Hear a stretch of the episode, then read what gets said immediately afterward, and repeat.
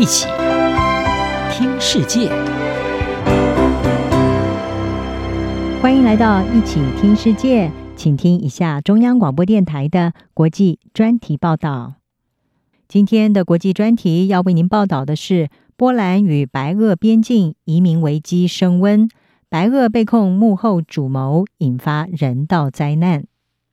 波兰和白俄罗斯近来爆发边境移民危机，而且情势不断升高，引发各界关注。西方国家指控引发这一场移民危机的主谋是白俄罗斯，目的是为了要报复在去年大选之后，白俄罗斯因为镇压反对派而遭到了欧洲联盟的制裁。在危机之下，德国总理梅克尔罕见跟白俄总统卢卡申科通电话，希望找出解决的办法。波兰当局则提出警告，这一场危机恐怕还会持续数个月甚至数年。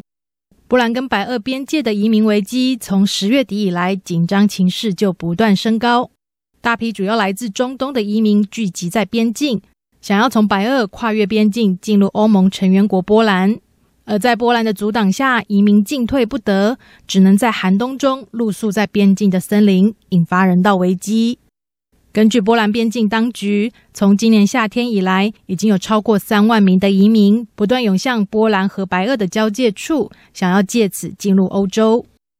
位在欧洲东边陆路边境的波兰，过去并不是移民渠道进入欧洲的热门路径。在2015年爆发移民危机的高峰时，逃离战乱的中东和北非难民大多是从冰地中海的国家进入欧洲。波兰和欧盟指责这一次的移民危机是白俄总统卢卡申科政府在背后策划，他们让移民先进入白俄，再从边境进入邻国波兰，最终前往其他的欧盟国家，想要借着复杂的移民问题来分化欧洲，报复欧盟对白俄的制裁。白俄否认报复，而且反控波兰在边境释放催泪弹，出动水炮车对付边境的移民，是波兰和欧盟让危机升级。为了因应危机，波兰跟白俄都已经在边界增派军力。欧盟的人权事务专员米亚托维奇在前往波兰边境访问的时候就呼吁，必须要尽快找到缓和情势的方法。目前情势显然极为复杂和困难，我们可以看到人们忍受巨大的痛苦，极度煎熬，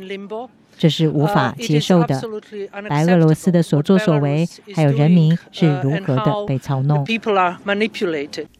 而为了化解危机，即将卸任的德国总理梅克尔和白俄总统卢卡申科在进行了电话会谈之后，双方同意让情势降温，并且讨论了解决边境难民的方式。而卢卡申科的态度似乎有所软化，表示会想办法把难民遣送回他们的家乡，也会配合伊拉克等国所提出要让移民自愿返国的计划。不过还是有部分滞留在边境的移民并不愿意返国，同时也持续传出部分的移民以丢掷石块的方式来攻击波兰边境部队，试图突破边境。波兰政府已经提出警告，这一场移民危机恐怕还会持续。这些移民目前除了面临低温、食物短缺问题，同时也传出移民遭到袭击、被抢劫等事件。波兰数个移民权益团体表示，已经收到了至少900起来自边界移民的求助。波兰的移民团体在边界的森林召开记者会，指出边界的安全不应该以移民的性命和安全作为代价，呼吁对这一些边境移民提供援助。